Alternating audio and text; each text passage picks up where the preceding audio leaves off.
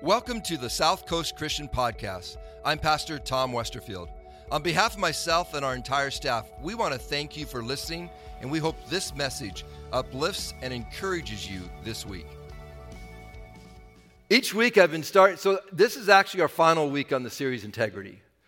Pray for me today because I am taking chapter seven in one Sunday, and there's a lot there. But uh, I just felt impressed to do so. But each week I've been starting off with um, a quote regarding integrity. And so this week, let me read a quote found in Proverbs chapter 10, verse 9. It says, Whoever walks in integrity walks securely, but he who makes his ways crooked will be found out. Integrity is a vital part of the Christian life. If you are a follower of Christ, we need to have integrity in our life. It, eh, one of the worst things that you can have is a follower of Christ who has no integrity. It's such a horrible testimony to the world. And, and I, it's not that we don't at times struggle with sin, so that don't think that you have to be perfect because guess what? You're not. By the grace of God, God continues to, to give you opportunity and forgiveness. But in the sense of that, we're also integrous. And so we, we share our faults. Uh, we're open with when we need prayer. We're, we go to our friends and say, hey, man, I'm struggling with this. And a, a person with integrity, guess what, is an, is an open and honest person. Amen? And he's seeking after the Lord. And when the Bible says if you walk in integrity, guess what? Your path will be righteous. I take that all day long. All day long. So um, we're starting today in this, or not starting, but ending this series, Integrity. And I've titled the message, message today, Integrity and Devotion in Marriage and Singleness. Let's pray. I know we pray a lot at church, but is it okay that we pray? Because I think this is a good opportunity to do so. Lord, I thank you for your word. I thank you for the words that are found in the Bible that are uplifting and encouraging. But God, I also am very thankful for your words that are challenging, um, that move us forward.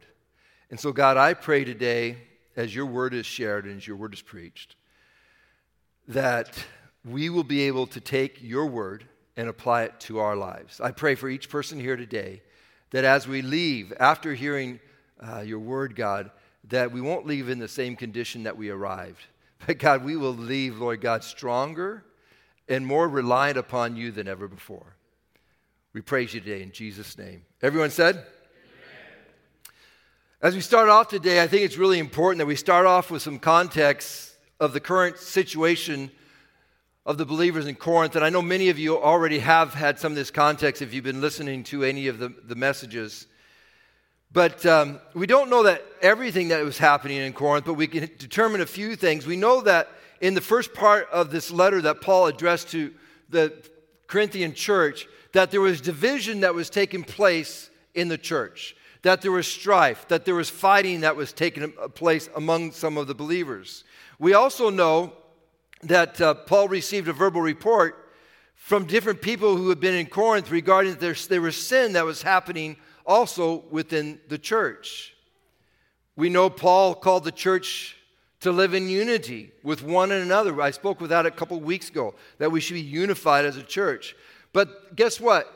All of us struggle with pride. All of us struggle with arrogance at different times. And there's nothing worse than, than all of a sudden trying to reunite or to be unity when we in, are in disagreement. But God calls us to, to forgiveness and to work together as one. Not always easy, but that's what calls, God is calling us to do. Paul reminds the believers that as followers of Jesus, they are not their own. If you are a follower of Jesus here today, if you profess Jesus Christ as your Lord and Savior, you are not your own. He has bought you and purchased you through his death and resurrection, through his death on the cross and through his resurrection. He has paid for you. You really are, uh, don't take this, but you're really a slave to Christ. You're his servant because he has bought you. Otherwise, if you choose not to be his servant, guess what? It's not good because you live separated from God. We live in unity with God. He's bought us for the price and He's called us to glorify Him. And we've, we learned, I think it was last week, this glorifying God includes glorifying God with our bodies and not allowing sexual immorality to rule over our lives. Now, as we enter into chapter 7, let me start by saying that this chapter is not an easy chapter to interpret. It's a difficult chapter. Paul makes a lot of interesting statements in this chapter regarding marriage and singleness. And I, have seen it many times misinterpreted. And I'm hoping to do my best job at, it, at explaining this passage of Scripture so we understand it. We must keep one important thought always in mind as we interpret this passage of Scripture. I want you to catch this. We need to keep this one important thought in our minds. Paul is addressing questions that were sent to him in a letter by the church. So, what's taken place is Paul has ministered to this church in Corinth. He's gone now to Ephesus. He's been away for 18 months. He's been hearing verbal reports. And now all of a sudden they are having some struggles within the church. And they write a letter to the Apostle Paul and they say, We are struggling in these areas and we have some questions for you. Can you answer these questions? We need to keep this in mind as we interpret this passage of Scripture. Look at the first part of verse 1 of chapter 7. We're just going to read the very, very first part because I want you to get this in your spirit. It says, Now regarding the questions you asked in your letter. So we know. As you can see, these are not unsolicited comments that the Apostle Paul is making to the church in Corinth. These were questions that were posed to Paul, and Paul is, is responding to their questions. If you keep that in mind, it will help you with the context and the interpretation of this chapter. Otherwise, as you start reading chapter 7, where many people just start to select few things out of chapter 7, they want to take this verse, they want to take this verse, it's really dangerous because all of a sudden it seems like Paul's intrusive, and, and in some ways it can be very confusing. You've got to take the whole chapter together. Paul was responding to the issues that were happening in the church, and they desired Paul's guidance. He's responding to questions. Now, we don't have the letter that was written by the church to the Apostle Paul. That is gone. We don't have that in history. All we have is the response that the Apostle Paul gave to the, to the church regarding their letter. But there are certain things that we can conclude about those questions because we can kind of, we can read Paul's reply and we can kind of understand what question was being asked. The first question in the letter was regarding abstaining from sexual relations. It seems that there was a confusion on this topic. Is all sexual relationship bad, including sexual relationship with your spouse? Should we even get married? This is what they're asking the Apostle Paul. And Paul, listen to what Paul writes, how he responds in verses 1 and 2. He says, and we're going to start in the second half of verse 1. He says, Yes, it is good to abstain from sexual relations. But because there is so much immorality, each man should have his own wife, and each woman should have her own husband. Paul, in the next few verses, explains how a Christian marriage should function. And we're going to pick it back up at verse 7. He says, But I wish everyone were single just as I am, yet each person has a special gift from God of one kind or another. So I say to those who aren't married, and to the widows, it's better to stay unmarried just as I am. But if they can't control themselves, they should go ahead and marry. It's better to marry than to burn with lust. We have a lot of people that couldn't control themselves, so we have a church full of married people. Amen. No, just teasing. But right, you, you're reading this like, what are you talking about that for the Apostle Paul? Paul reminds by writing that it's better to be single and to abstain from sexual relationships. That's a hard one to understand. Um, but because of the widespread immorality, those who desire sexual relationship will then do so in the context of marriage. This topic is confusing because we know that God created sex. He really established the whole idea of marriage and of family. So for Paul to state it's better to remain single seems to really kind of conflict with God's plan. In Genesis 2, after Adam was created, God said it was not good for man to be alone, right? If you read it, it says it was not good for man to be alone. Do you know that this is the only time during the whole time of creation where God responds to something as not good? Every time God created, when He created the plants, when He created the animals, everything He did, He said, Oh, and that is good. And it is good. And it is good. And then He created man. Oh, it's not good. It's not good. It's not good. Adam without Eve was seen as not good. Ladies, your presence is not only valuable, but I want you to remember it is a vi- important part of creation. Without your creation, it was not good. Have you ever thought about that? Side note, and this is doesn't cost you anything extra. This is just some because we went into creation, we talked about God's creation, about man being created, and without Eve, it wasn't good, and so God created Eve. I think it's why the current view on gender identity is damaging to humanity. I think it's, and this, I know, Pastor Tom Dewey, this is important. I view it as a direct attack on God's creative plan. Trying to remove our identity as male and female is a step towards removing the importance of God from our lives. Progressive science states it's time for a world without gender. That's what progressive science is trying to say. It's time for a world without gender. Many articles have been written to indoctrinate us. They say it's to educate us. I think it's to indoctrinate us towards a gender free society. There's a strong push to remove gender from all of our society. We see it in our schools where teachers or students are disciplined for recognizing people by their gender. He or she are becoming forbidden words. It's a progression, in my belief, it's a progression of removing God from our society. That's what's taking place. And it's a progression towards dehumanizing us in our society, which is ungodly and it's dangerous. We need to stand on God's word. Amen. We need to establish ourselves upon God's word we need to understand that God created from the very beginning male and female, and they are important. Just as I shared, when God created male, after he was done, he said, mm, Something's not right here. It's not good yet. And then he created female. And then all of a sudden, in that unity together, he said, Oh, this is good.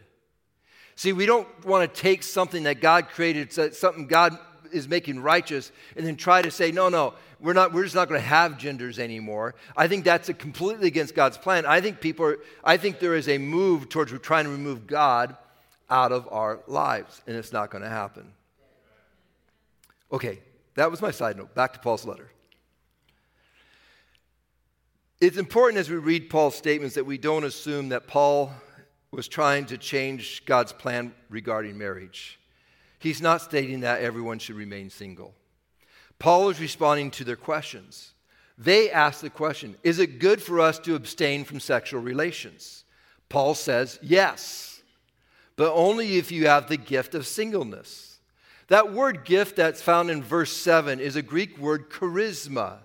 It's a gift given to us by the Holy Spirit. It refers to a gift of grace. If you have this gift of grace to abstain from sexual relationships, then do so. Paul has this gift. He said, I have this gift, and, he's, and, it's, and it's been a blessing to him because it gives him a unique opportunity to focus completely on serving God. If you're single here today, and you need to hear this, or if you're watching us online, if you're single here today and you're comfortable with being single, celebrate it. And we as a church should not put down people who are single. Like, when are you going to get married? When is it? Maybe they are absolutely happy being single. Maybe they're even more happy than you are being married. Think about that one. So many times we, we look down upon single, we shouldn't. We should look at singleness as a gift, especially for those who have been given this gift of grace, where they, they are able to take this gift and they're able to focus more on God. They're able to focus more on careers and different things that God has called them to do. And that's okay. Paul says it's okay. Now, it seems like some of the believers are questioning if it's better not to have sex, even if they were married with the idea if they abstained from sex that somehow it would make them more spiritual. more holy. And it's important to recognize that Corinth was this hypersexual culture. Corinth was the home of the goddess Aphrodite, and the image of Aphrodite was even displayed on their currency. Kind of what we do in our, in our currency. We have different presidents, uh, Abraham Lincoln, George Washington, on our coins, and, and also important people, Benjamin Franklin. And we have these different things that rep- represent our currency and, and our history. So in Corinth, what represents their, their history is this goddess Aphrodite, who is, a, who is a god of sexual love. It's not just like a agape love, it's a sexual love. It was based on a temple where there was prostitutes and you could go worship the Lord with the prostitutes. It was really broken. So you can kind of understand where they're coming from. Is it better just abstain from, sexual, from sex completely because of, of where our culture is and where the world is? Paul brings some common sense into the situation, and he, he starts to share with him here. Because the thinking was completely wrong. Paul doesn't want the believer's life to be built around sexuality, that's for sure. He wants their lives to be around serving God. But it demonstrates, but he also knows, Paul knows that, man, if they try to remove this out of their lives, all they're going to do is be tempted more with sin and fall into sin. So, no, no, God created this for a purpose and for a plan. So, don't remove God's plan from this. We got, we got to understand what Paul is doing. It also, as I read through this, it demonstrates to us how evil tries to corrupt something that God created for good. God created sex, God created the establishment of marriage, He created it for good, and then evil tries to take it and use it for wrong. But Paul gives clear instructions that if they are married, they shouldn't deny each other their sexual needs or desires. Don't, why, don't, don't think that, man, you're going to be somehow more holy if, if, if, if, if a marriage doesn't have sex involved in it. Actually, is going to cause more issues, cause more problems. Because marriage was part of God's plan. And Paul goes on, he says, otherwise you'll be tempted to fulfill the sexual desires basically elsewhere. Then Paul gives instructions. He goes through this process and he gives instructions to those who are single. He says, Get married if you have strong sexual passion that would otherwise cause you to sin. Get married, it's okay. Now, let me give you a disclaimer. Paul is not sh- saying that you should get married only for the purpose of having sex. Don't do that. Okay? Don't do that. Marriage must be more than sex.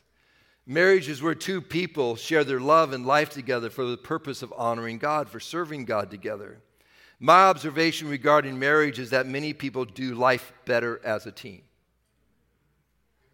Many people do life better as a team, as a couple, or as a family. I know that for me, and that's been gone for a whole week. I do life better with Annette than without Annette. Can I just say that right now? Singleness for many can be difficult because they desire more intimate relationships, they desire family.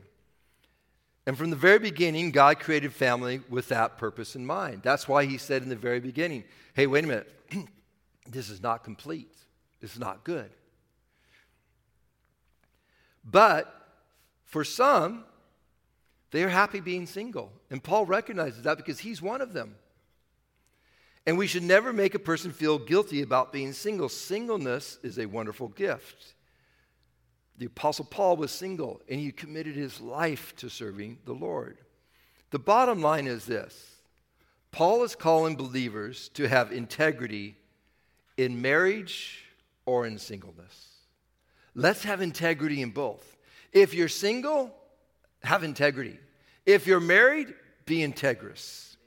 In verses 10 and 11, Paul addresses those who are married. Stay married. don't, don't stay married. Because it appears that some were considering leaving their spouse on the justification that they could serve God better as single than being, you know, carrying this old ball and chain with them along the way. You know, it'd be just easier if I just say goodbye to them now that, you know, I have come to find Jesus. But Paul tells them to remain married and serve the Lord. If they do separate or divorce, he tells them to remain single. Don't use this as an excuse to leave your spouse.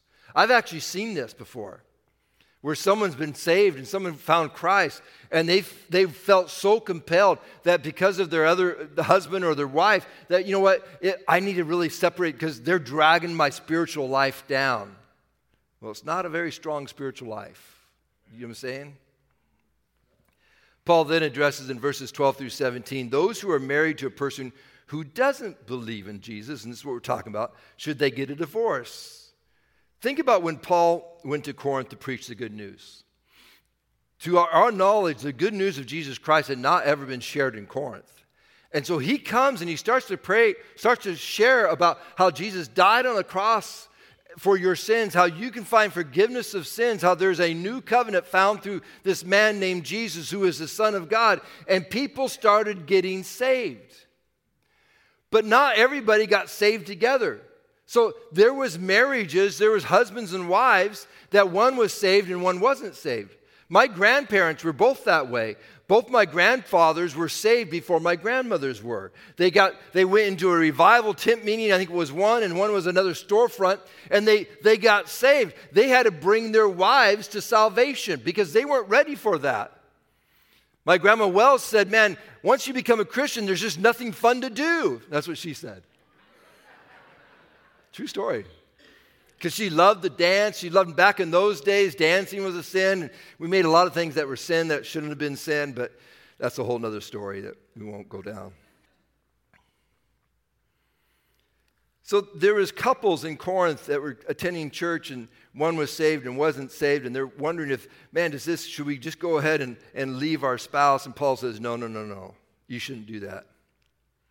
You shouldn't go out and get divorced. No. As followers of Jesus, we must live with integrity. If you made a commitment, then follow through with the commitment that you made to love your spouse. Paul does state that if the unbelieving spouse insists on leaving, then you should let them go. Because your first commitment is to God, and God desires that you live in peace.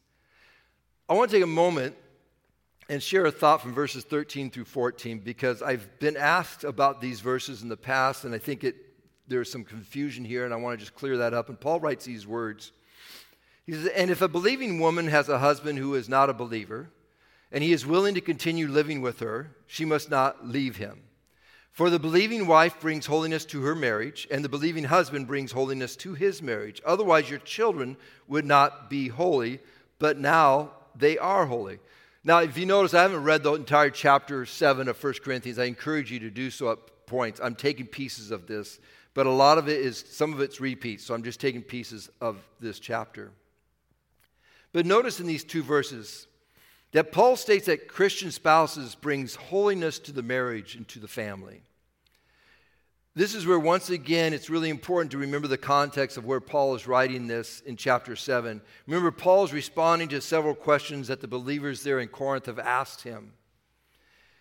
It's likely that the believers were concerned that their marriage to their unbelieving spouse would make them unclean before God. I have come to Christ, but my spouse is not, and, and he or she is really holding me back. And, and you don't understand, Apostle Paul, that, man, my husband comes home late at night and he's drunk and, and all, he does so many horrible things. Should I stay married to this man? And, and, and, and they're considering that, you know, the thought is, are those sins passing down upon me? Could they be counted against them? Paul challenges their thinking. Have you not considered that the righteousness you have in God could impact your spouse, could impact your children? Maybe through you, your spouse and your children will find the love of Jesus. See, we can never discount the power of God. And if you're in a relationship here where maybe your husband or your wife are not following Jesus, don't ever discount what God can do through you.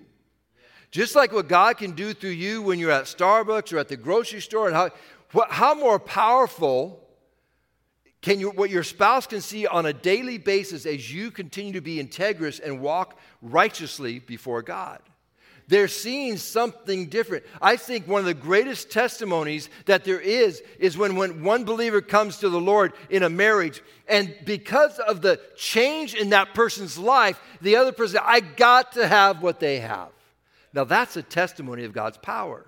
This is what Paul is saying. Who are you to discount the power of God? But Paul is not stating here, which some have considered this statement this direction, but Paul's not stating here that an unbelieving person is saved because of someone else's faith.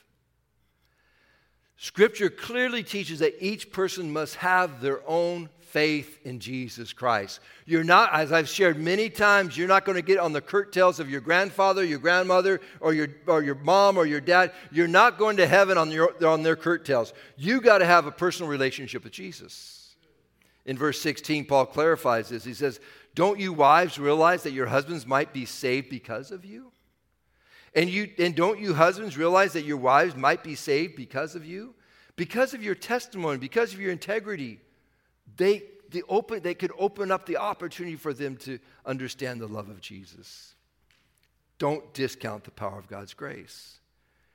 Where sin increased, grace increased all the more. Integrity is trusting where God has positioned you. So many times we try to, oh, I don't feel good about this. I want to take, and we try to escape different things. We try to go here, we try to go there. And if God has placed you somewhere, stay there. Stay in that lane. Unless I have, this is something, this is off the subject. That's okay. Is that okay? Thank you. There's been times in my life where I am so restless I want to do something different. I want, you know, I just try. And yet I didn't have a word from the Lord. I didn't have a word for God called me or opened up another door. And in those times, one of the things I think has been so impactful in my life, I have chosen to remain planted, stay where I'm at. There's been times, even in this church over the 10 years, where I've been offered positions at bigger churches to go and, and be an executive pastor. And you know what? I prayed about it. It's like, no, I'm established here. This is where God's, I don't feel a word from the Lord. If God call, told me, that's a different story. God hasn't told me. And so I stay established where I'm at. I share that word to some of you because sometimes I think we get so restless that we keep on stepping outside of where God wants us. Maybe God has you right where you are, and what happens is that we get restless, we just start stepping away. And then God's, and we start all over again. Sometimes there's lessons that Pastor Tom has to learn right there at the spot. Okay, I got to keep going because I'm running out of time.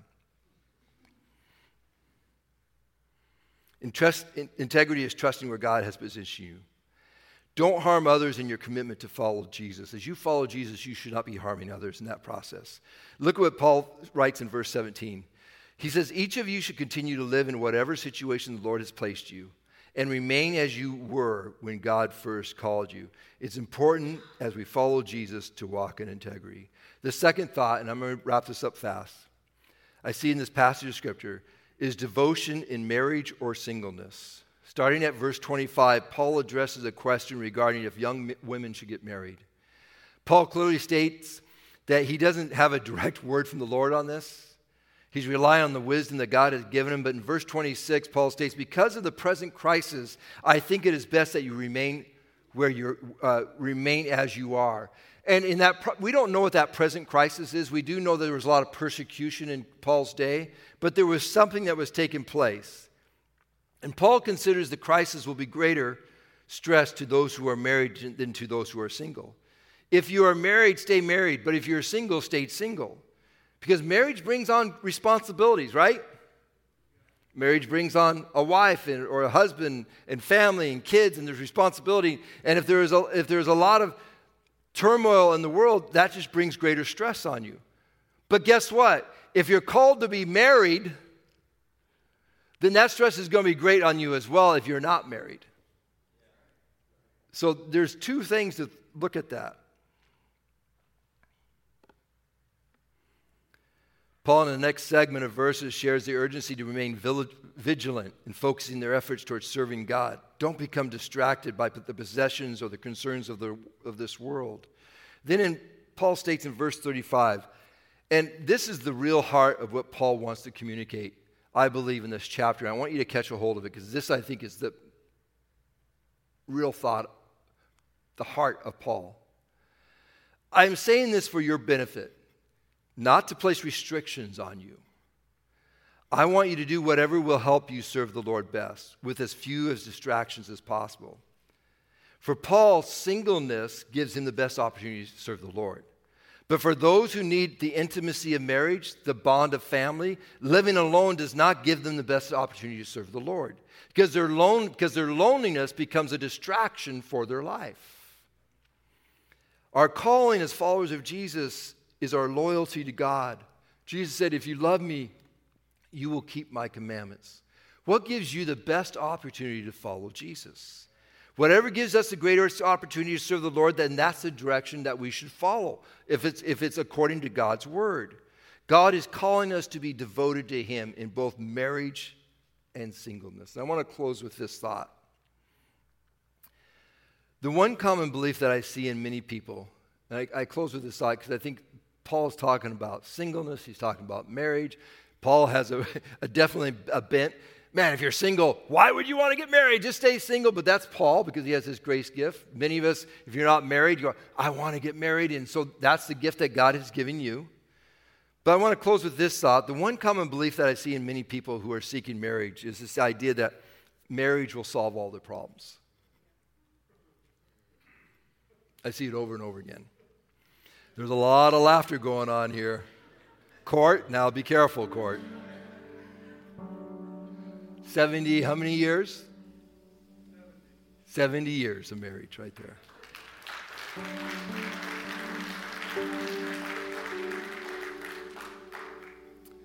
Marriage will not solve all your problems. Marriage will only add to your problems. I'm not saying that marriage isn't good. But people who enter marriage thinking it's a cure all, they'll be surprised. Marriage requires work, it requires sacrifice, it requires communication. Marriage is not always easy. And this is what the Apostle Paul is saying. If you have the gift of singleness, then remain there and serve the Lord with all your heart. But can marriage be rewarding? Absolutely. Paul's words here in chapter 7 should remind us that our number one priority always is to serve Jesus.